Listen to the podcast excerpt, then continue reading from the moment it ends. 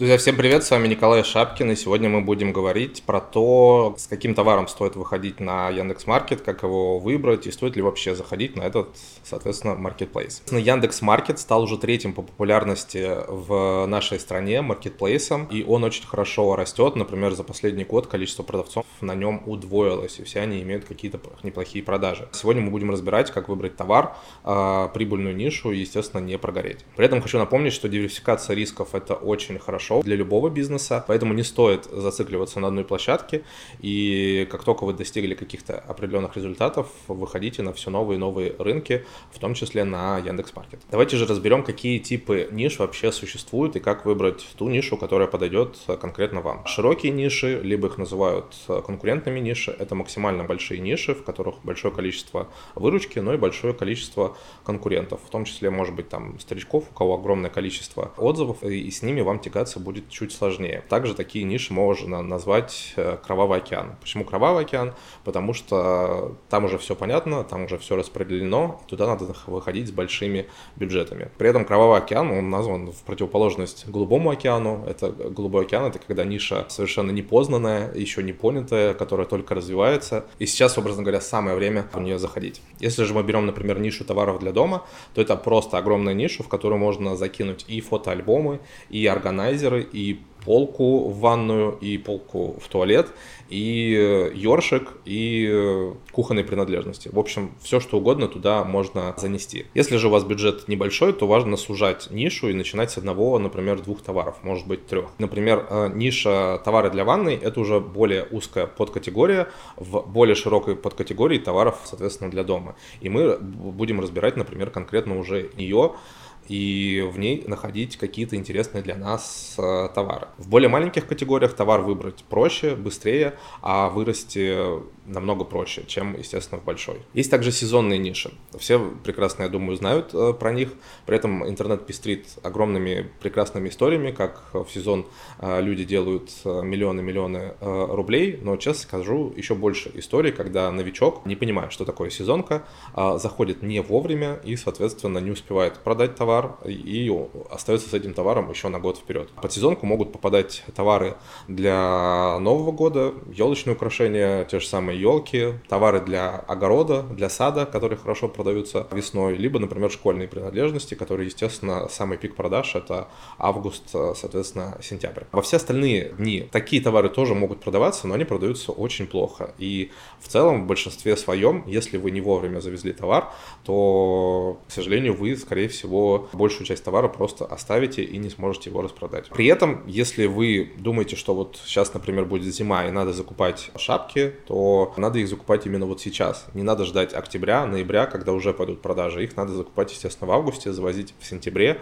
а может быть завозить уже и в августе. Соответственно, мы просто берем аналитику, мы смотрим прошлый год, когда количество запросов, когда количество продаж начинает расти, мы должны прям в это время и завозить товар. Если вы не успеете его завести, лучше дальше не завозить. И еще раз повторюсь, для новичков сезонная ниша, она более сложная, потому что вам все надо сделать быстро, вам все нужно очень круто и правильно рассчитать, и новички очень часто с этим не справляются. Поэтому для новичков я все-таки рекомендую заходить во все сезонные ниши, это намного проще, я считаю. При этом есть еще и хайповые ниши, либо хайповые товары. Они очень похожи на сезонку, но они еще сложнее для новичка. Почему? Потому что их срок э, жизни вообще невозможно угадать. Что-то может держаться полгода, год, что-то может погаснуть за месяц-два. Я думаю, все вы помните помните такие товары, как хаги-ваги, попиты, мишки из роз и так далее и тому подобное. В большинстве случаев, э, когда новичок узнает о хайповом товаре и думает купить его, скорее всего, хайп уже прошел. Ну, поверьте мне, потому что люди делают деньги на хайповых товаров, если они предугадывают этот хайп. Ну, либо там с самыми первыми, образно говоря, завозят,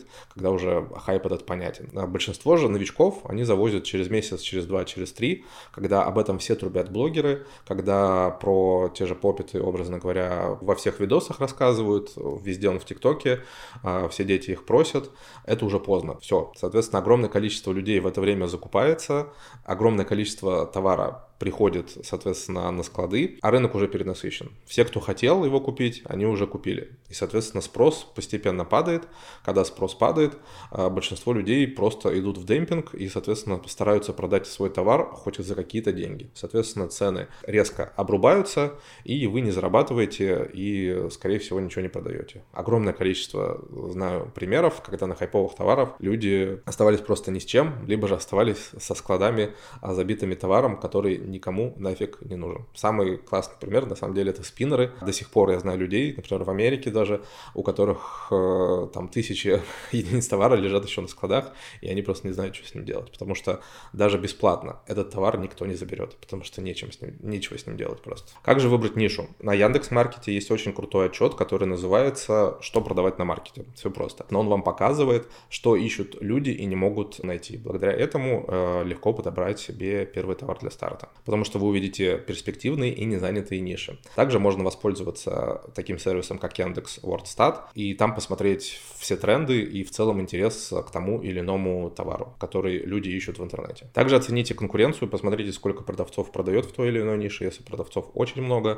то, естественно, зайти в эту нишу будет сложнее. Далее мы смотрим на объем ниши. Если ниши продают на менее чем там 2-3 миллиона рублей в месяц, скорее всего, вы вряд ли чего-то там заработаете. Чем меньше пирог, тем сложнее от него откусить, э, что называется, свой кусок. При этом, естественно, в огромные ниши, которые там десятки миллионов, опять же, с маленьким бюджетом заходить просто нету никакого смысла. Если говорить про Яндекс.Маркет, то количество продавцов до 150 в нише – это оптимальное количество, и туда достаточно несложно и легко зайти. Если количество продавцов больше 300, там уже потребуется более серьезный бюджет, более какой-то, наверное, серьезный бренд или более качественный, интересный продукт, чем тот, что представлен в нише. Иначе продаж получить будет очень сложно. Также не стоит заходить в те ниши, в которых вообще очень мало продавцов, там несколько десятков.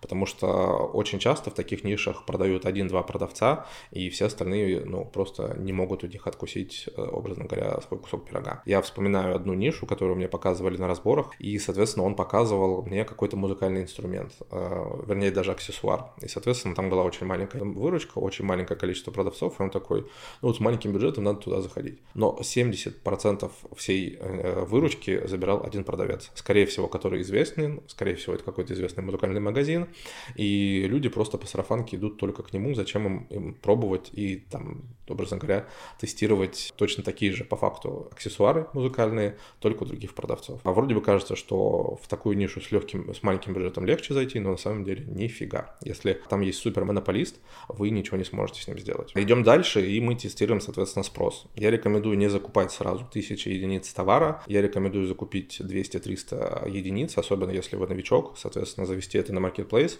протестировать спрос, запустить рекламу, все красиво оформить и понять, нужен ли этот товар здесь, хорошо ли он продается, сходится ли юнит-экономика, и потом уже закупать более большую партию. Таким образом, вы рискуете потерять, если что-то пошло не так, меньше денег, чем если вы закупите многие тысячи единиц товара. Очень важно ценообразование. Многие новички об этом забывают, но ваша цена должна быть конкурентоспособна. При этом на старте я всегда рекомендую ставить цену ниже конкурентов, потом постепенно-постепенно повышать. Как только у вас появляются продажи, как только вы понимаете, что ваша карточка сделана лучше, что реклама работает хорошо, все конверсии работают хорошо, поднимайте цену, может быть даже выше, чем у конкурентов. Маржинальность 20, 30, 40 процентов считается хорошей. Если она ниже 20 процентов, то я не рекомендую с таким товаром заходить. Естественно, нужно учитывать все вещи, которые влияют на себестоимость товара. Прежде всего, естественно, это стоимость закупки товара, это логистика, это какие-то упаковочные товары, это хранение в складе и так далее и тому подобное. Юнит-экономику считать очень важно и правильно понимать, сколько за что вы отдаете. Также, естественно, мы учитываем все комиссии маркетплейса. Тут также можно воспользоваться аналитикой э, Яндекс Маркетплейса. Соответственно, у него есть отчет э, цены конкурентов, где вы можете сравнить свои цены с э, конкурентами как на маркетплейсе, так и в других интернет-магазинах во всем интернете. Не забываем, что карточка на маркетплейсе очень важна. Важен ее внешний вид, важен фотоконтент, важна графика, важно продающее описание и важно, естественно, SEO-карточкой, то есть все ключи продающие, которые должны быть в этой карточке, они, соответственно, должны быть и правильно расставлены. Многие очень часто забывают указывать полностью характеристики товара, это очень важно.